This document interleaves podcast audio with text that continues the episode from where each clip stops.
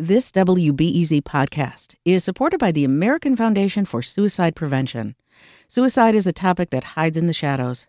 It's time we talk away the dark, learn how to spot the warning signs for suicide, and how you can have an open, caring, real conversation to help save lives. Visit the American Foundation for Suicide Prevention to watch the new short film and learn more at afsp.org slash talkawaythedark. Think on your feet for our Fast and Curious 5K, a one of a kind race hosted by WBEZ and the Chicago Sun-Times on Saturday, July 27th at Humboldt Park. More info and early bird registration at wbez.org/events. I'm Sasha Ann Simons, and this is Reset.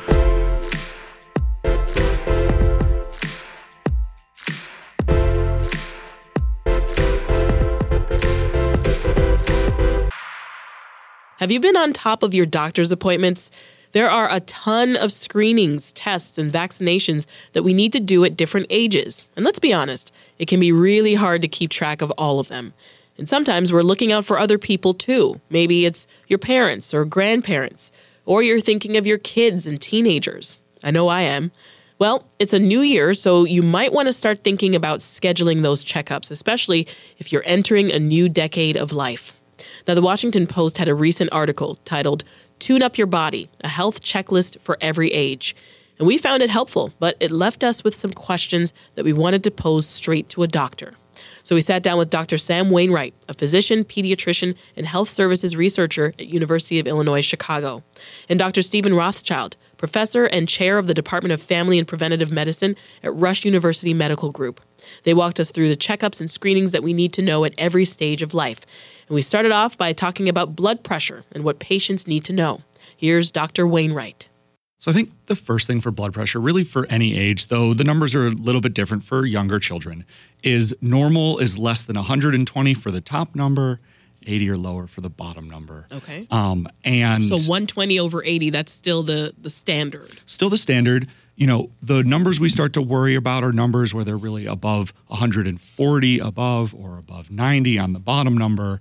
There's that little gray area there in the middle that we can sort of talk about and monitor.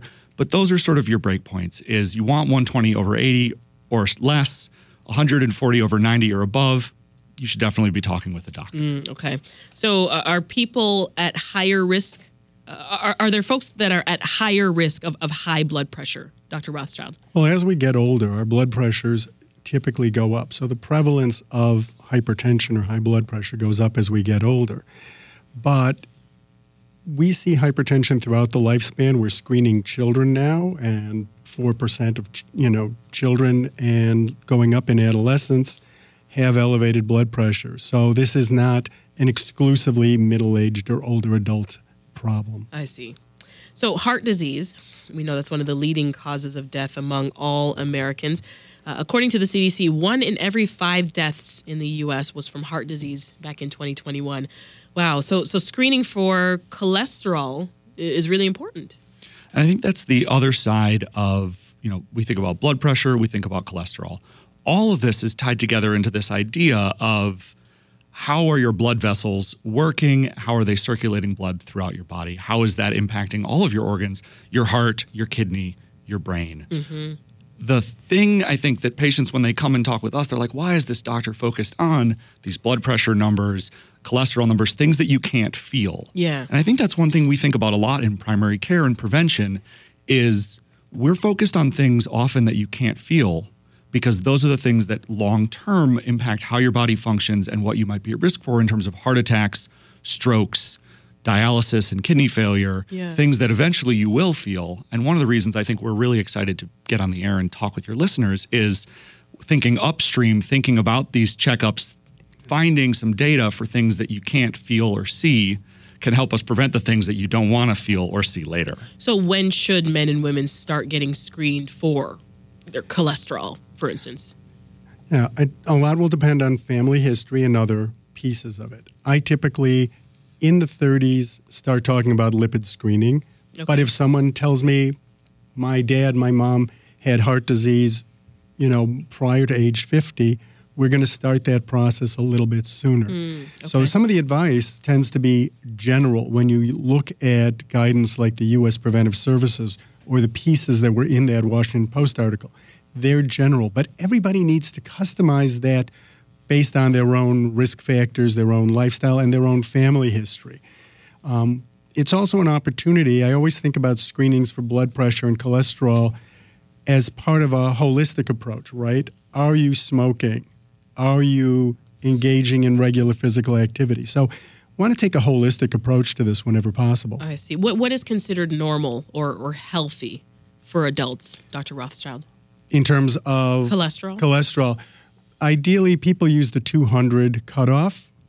Increasingly, we're looking at calculated risk based on what else is going on. If someone has diabetes, we're going to be much more aggressive about lowering. But in general, we use 200 for the cutoff. We like to see the bad cholesterol, the LDL, what mm-hmm. I call the lousy cholesterol, mm-hmm. to distinguish it from the good one, um, below 100. I see. Speaking of uh, of diabetes, let's let's talk a bit more about type two diabetes, Dr. Wainwright. What should people know about that? So, diabetes is a disease of the pancreas and our body's ability to control the sugar levels in our blood, largely governed by what we eat, but in a complex array of interactions with their other organs and your general degree of obesity and the fat you carry around in your body.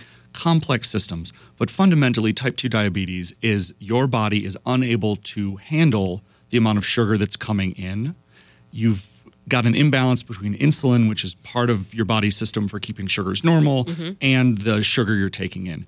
We screen for that again, something that sometimes you can feel, and there are some symptoms of diabetes that are very obvious, like constantly being thirsty, constantly having to go to the bathroom.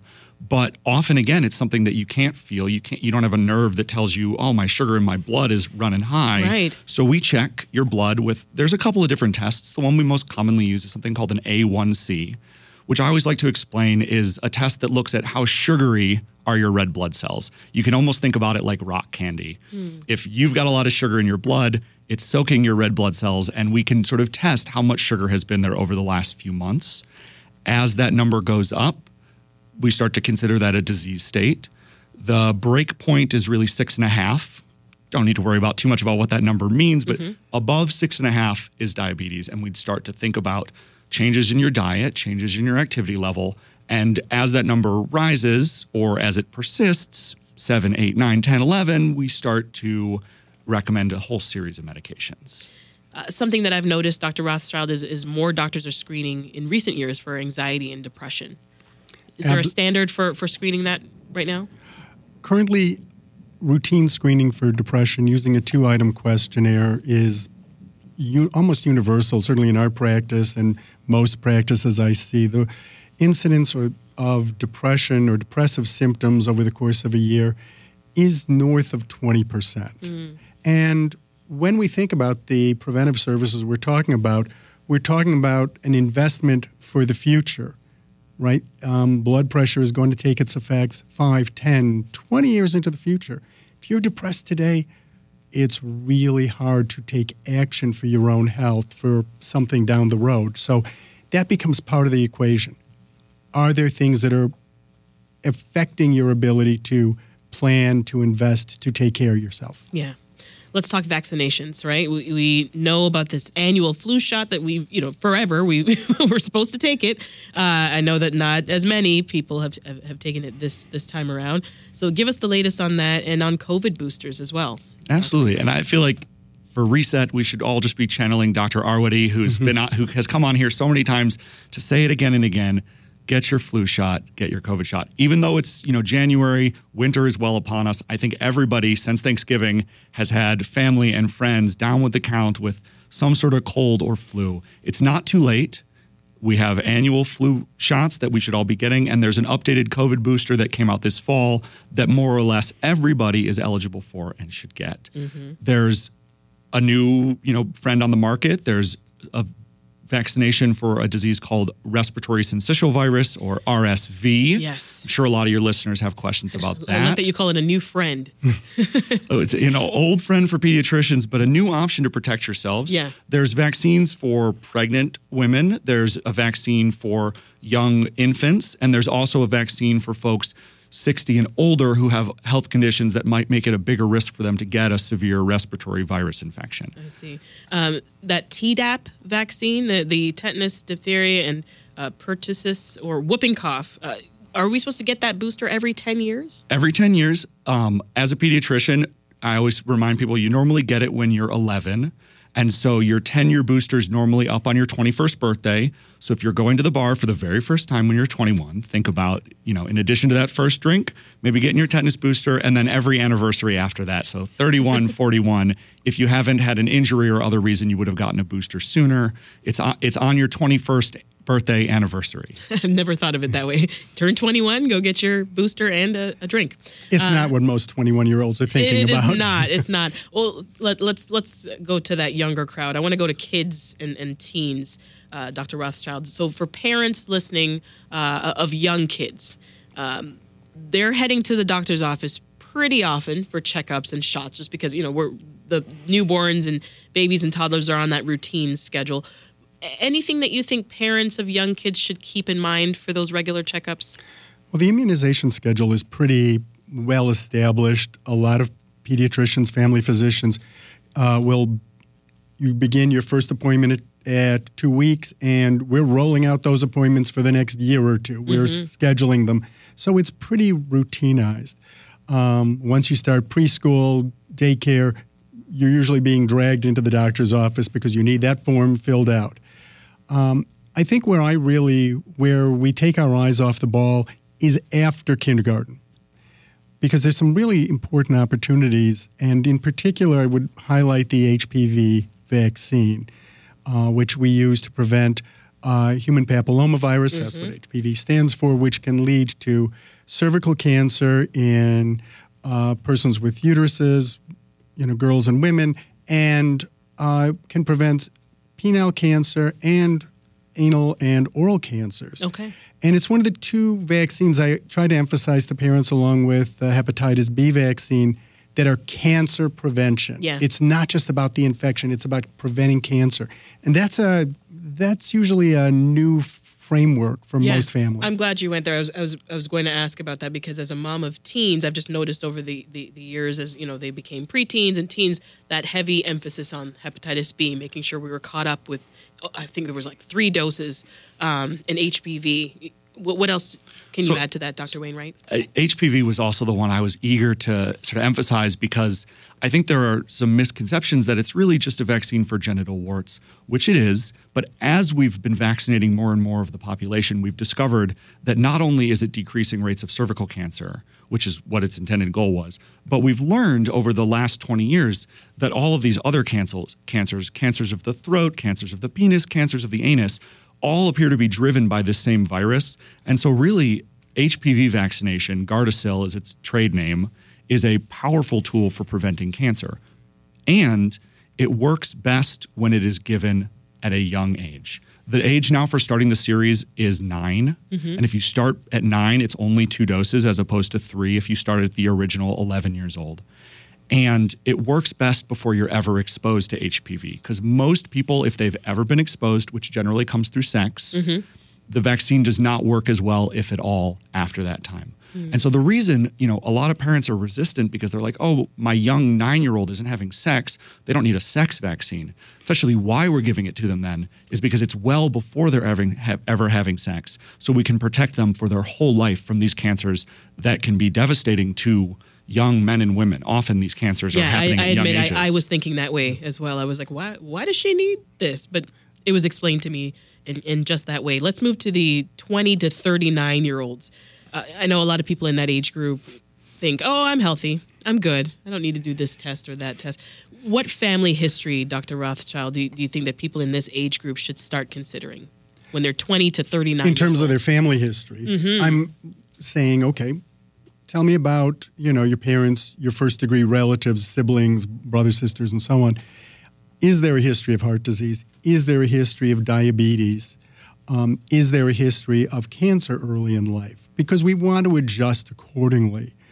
Uh, super important. I think also this is an opportunity to look in the mirror, not literally, but asking what are the health habits that I have? What am I doing to keep healthy. Mm-hmm. In our teens, people, you know, struggle with weight and lifestyle, but many people are still active. They're doing high school sports or college activities and so on. And then life happens and we're much less active. We're eating on the go, we're grabbing things at lunch, and suddenly our health habits are not as rigorous and we can no longer take it for granted. So this is a time where I really encourage people to say, what are your health goals? You know, look at mom and dad. Is that what you want to look like in 20 years? And and how do we adjust accordingly? Yeah. Uh, pap smears for women, right? These start at 21, Yes. is my understanding. How often are you supposed to get one? Is it once a year? Is it once every two years? Why does it keep changing?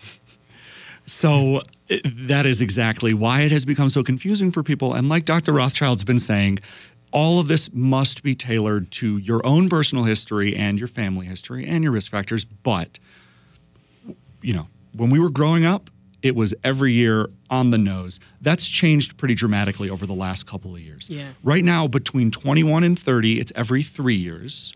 As long as they're normal results, you keep going every three years. Mm-hmm. Starting at 30, it can actually space to every five years if it's normal and you were tested for HPV. And as oh. long as you were negative for HPV, which is increasingly likely if you were vaccinated as a child, then if you are negative on the testing and negative for HPV, you're good for five years. Five years? Which is wonderful. It's the payoff for that Sounds HPV risky, vaccine. though. If- I feel like something can get missed. cervical cancer historically has always been very slow progression. So we see multiple stages before the cervical changes even become cancerous. But with the elimination of HPV through the vaccine, through the reduction of it, that's why that spacing is there. so see. one of the things I tell moms in particular is, you know how you used to have that get that pap every year and how much you really didn't enjoy it? Right. You can prevent that in your daughter by giving her the HPV vaccine today. Yeah, that, that is actually a really good point. Uh, settle this for me. Should women have both a primary care physician and an OBGYN? So Does it matter? I there I don't think there's a settling, and I think these are fields that work in collaboration Yeah. and in concert.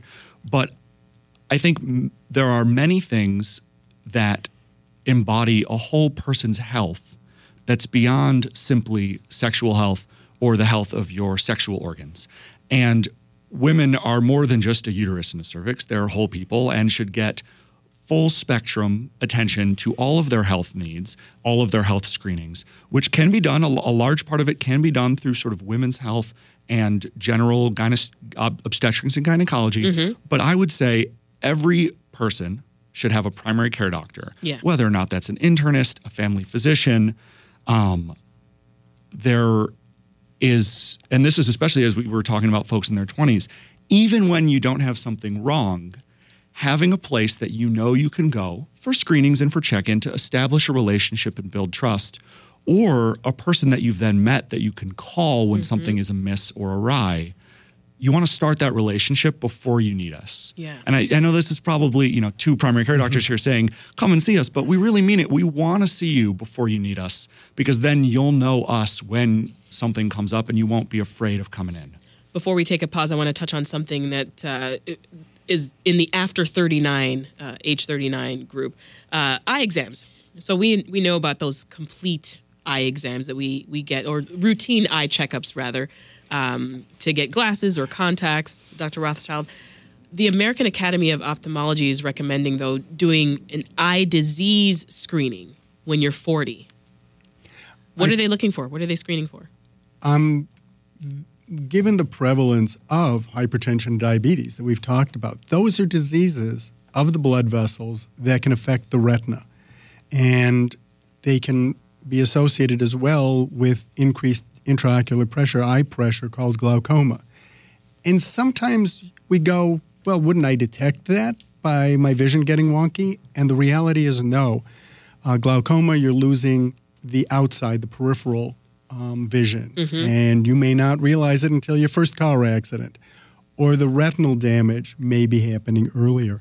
I've had a number of referrals from eye doctors who said, Steve, I'm seeing eye damage on this patient that looks like they may have high blood pressure and they've never seen a primary care physician. Mm. So it works both ways. And speaking of, you know, collaborating with all of the different sort of health providers, just like with obstetrics, I have had many sort of patients have diseases uncovered or clues for something that might be going wrong with a dentist or an eye doctor. So these folks are looking at just one part of your body, but there's clues hiding there sometimes that we might not pick up just meeting you.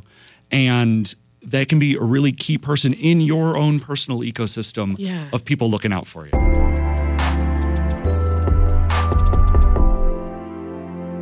All right, let's jump to the phones. We've got some listeners who've been waiting to reach out. Here's Paul in Humboldt Park. Hey, Paul, welcome to Reset. Hey, how's it going? Thanks for taking my call. So I'm 38 years old. I was just curious, when is a good time to start testing for like colon cancer? You want to take that one, Dr. Rothschild? I would love to. Um, this is a personal one for me because my dad had colon cancer at 47. So, incredibly important question. Um, until recently, the guidance was colon cancer screening starting at 50. About two years ago, the guidance moved back to 45. Um, and again, all depends on risk factors. Uh, if you have a family member like I do, it's 10 years before they were diagnosed. So uh, if you don't have that family history, Paul, 38, you can look forward to this at 45. Yeah. Thank you so much for calling, Paul. Uh, I think we've got a related question from Adonis in Uptown. Hi, Adonis. Thanks for calling. Hi, yeah, thanks so much for having me. Uh, yeah, my question is similar. Um, my father, 10 years ago, he passed from colon cancer, and uh, he also had some problems with his kidney before the diagnosis. So I'm currently 28, so I'm just curious about uh, is there an age where I should get um, tested or screened, or are there specific signs or symptoms that I should look out for? So, first off, um, condolences on your dad and your loss. Uh, again, the guidance is typically 10 years before his age of diagnosis. So, do you know about how old he was?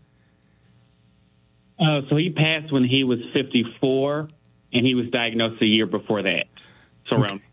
So certainly early 40s would be when I would begin to think about, you know, recommending colon cancer screening. And uh, we were talking offline before. That may be a colonoscopy. That's sort of the gold standard that people hear about, but can also be a little bit difficult to access because of needing to miss a day of work to get it done and having to typically schedule that six or nine months out at most medical centers. We now have the stool test, the uh, fecal immunoglobulin test, or FIT test, also called Cologuard by the brand, which is a reliable test that can be initiated and repeated every three years if negative. Um, at 28, you're probably more than fine right now, unless there are other uh, family history of cancer that we haven't talked about. But eating a high fiber diet, staying active, these are things that also will benefit you. Thanks, doctor. Let's talk more about cancer screenings. Uh, I'm curious about breast cancer. Um, how early uh, could people start getting tested for it if they have a strong family history? And, and how often should we be getting, as women, these mammograms? So I will sort of leave the strong family history question on the table because there's depending on the the degree of the number of relatives, the degree of risk, the aggressiveness of the cancers. Those are things that if you have that history, you should certainly be talking to an oncologist or a specialist in cancer screening. Okay. Because there's sort of additional testing that one might do that wouldn't be applicable for everybody. But general screening for this, just like cervical cancer screening, has changed and is different than it maybe was five or 10 years ago. Mm-hmm. So for the longest time, it was start screening at 40 and get an annual mammogram. Mm-hmm. And then it, there was a lot of debate amongst the medical community, and it confusing as heck for patients, where then we moved it to 50, but some people it was still 40, and some people it was annual, and some people it was every other But year. I'm hearing a lot more stories these days of women in their 30s finding out they've got stage three breast cancer. And that's exactly what we've sort of seen across our society is that we have noticed that there has been an increasing rate of breast cancer in younger women. And so the US Preventative Services Task Force just a few months ago changed the guidelines. They're not officially updated, but it's the sort of official draft where women should start getting breast cancer screening at 40 back to what it was 10, 20 years ago, Mm-hmm. because we're seeing actually that rates are going up in younger women, and we need to be more aggressive about catching these earlier. And self exams are still important, yes? Self exams, there isn't as much evidence that it works for detecting as many cancers as we would want.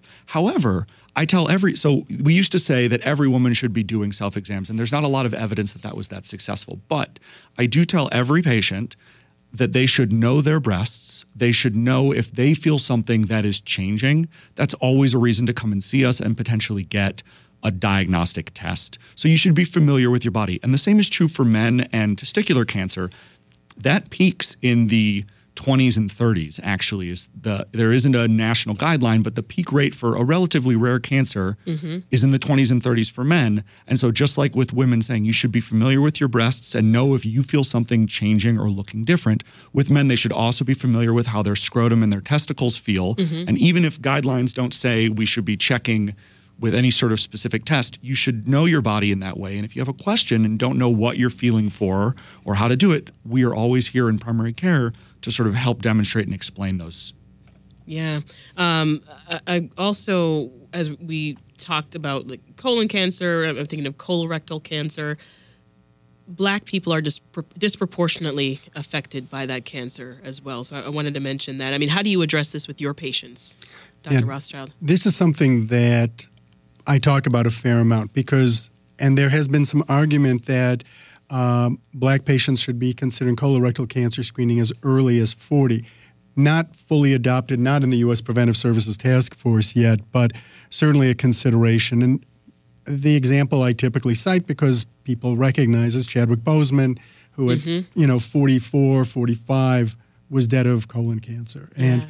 our current guidelines for screening would not have even touched him. Yeah. Um, so I want people to be aware of that. I want them to be um, aware of any change in you know blood and stool, dark stools that seem abnormal. Uh, but it's it is something people should be very much aware of and talk about their own concerns and risks with their physicians.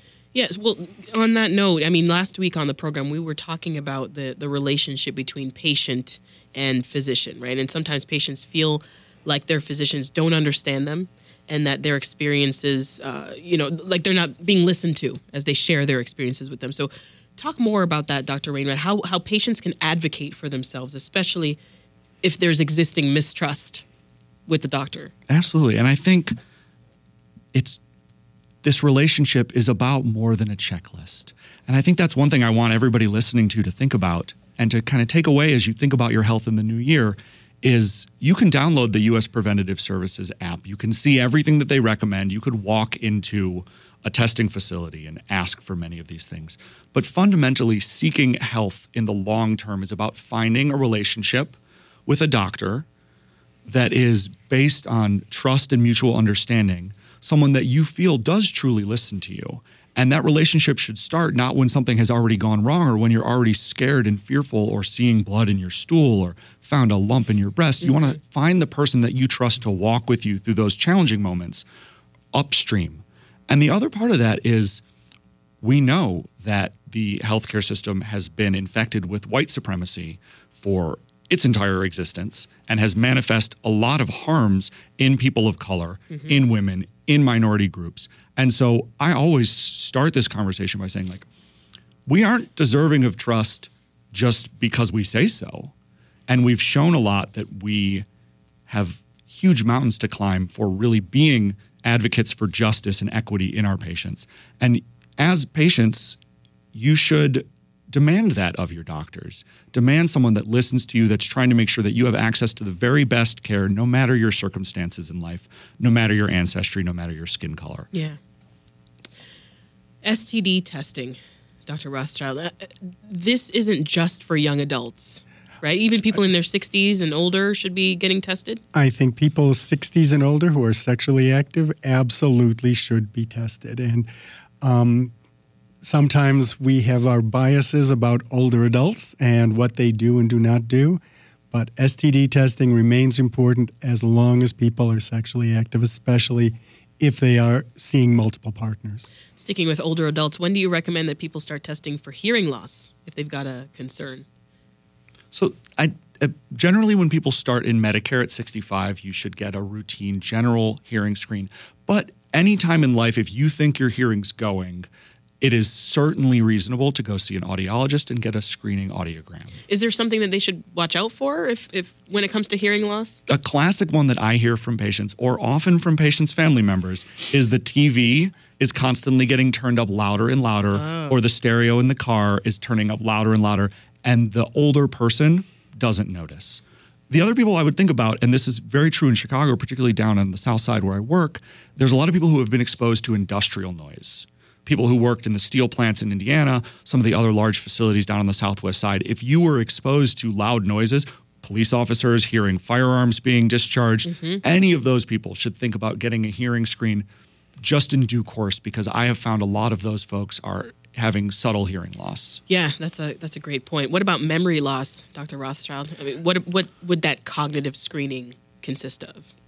It you know can be relatively brief in terms of we often use a six item questionnaire. There are longer questionnaires as well.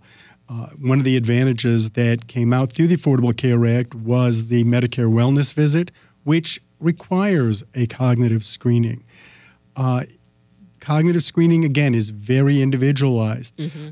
Someone who has uh, you know advanced education, who is highly literate, and they start having deficits – some of these routine screenings are going to miss them because they're coming from a higher level.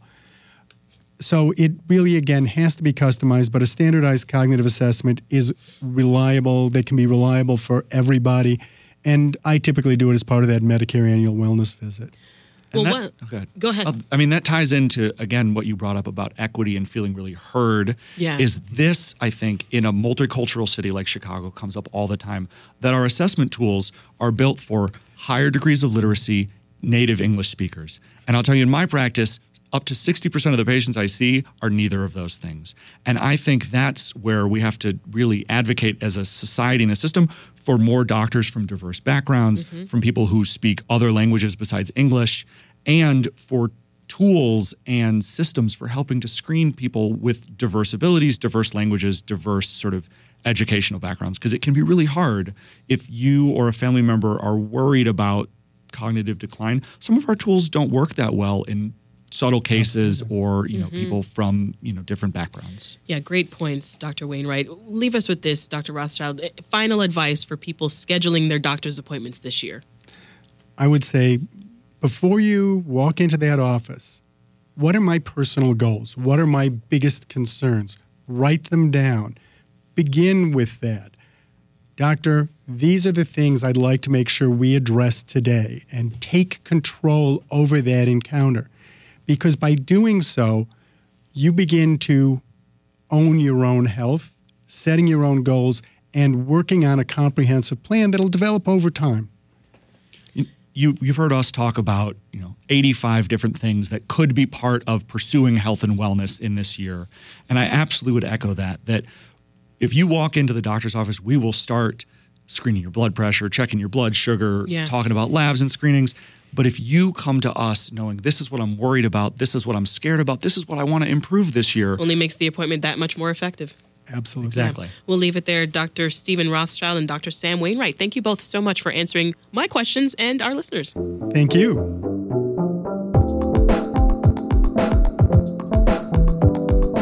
This episode of the Reset Podcast was produced by Micah Yasin, and it was edited by Meha Ahmed and Ethan Schwab. If you liked this conversation, well, check out our full catalog of interviews at wbez.org slash reset. I'm Sasha Ann Simons. Thanks for listening. We'll meet again soon.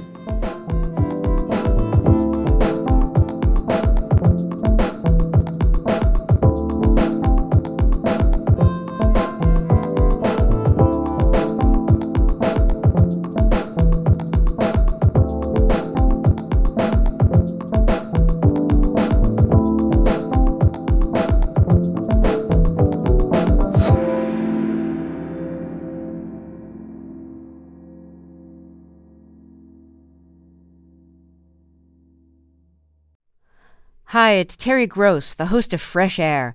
We bring you in depth, long form interviews with actors, directors, musicians, authors, journalists, and more. Listen to our Peabody Award winning Fresh Air podcast from WHYY and NPR.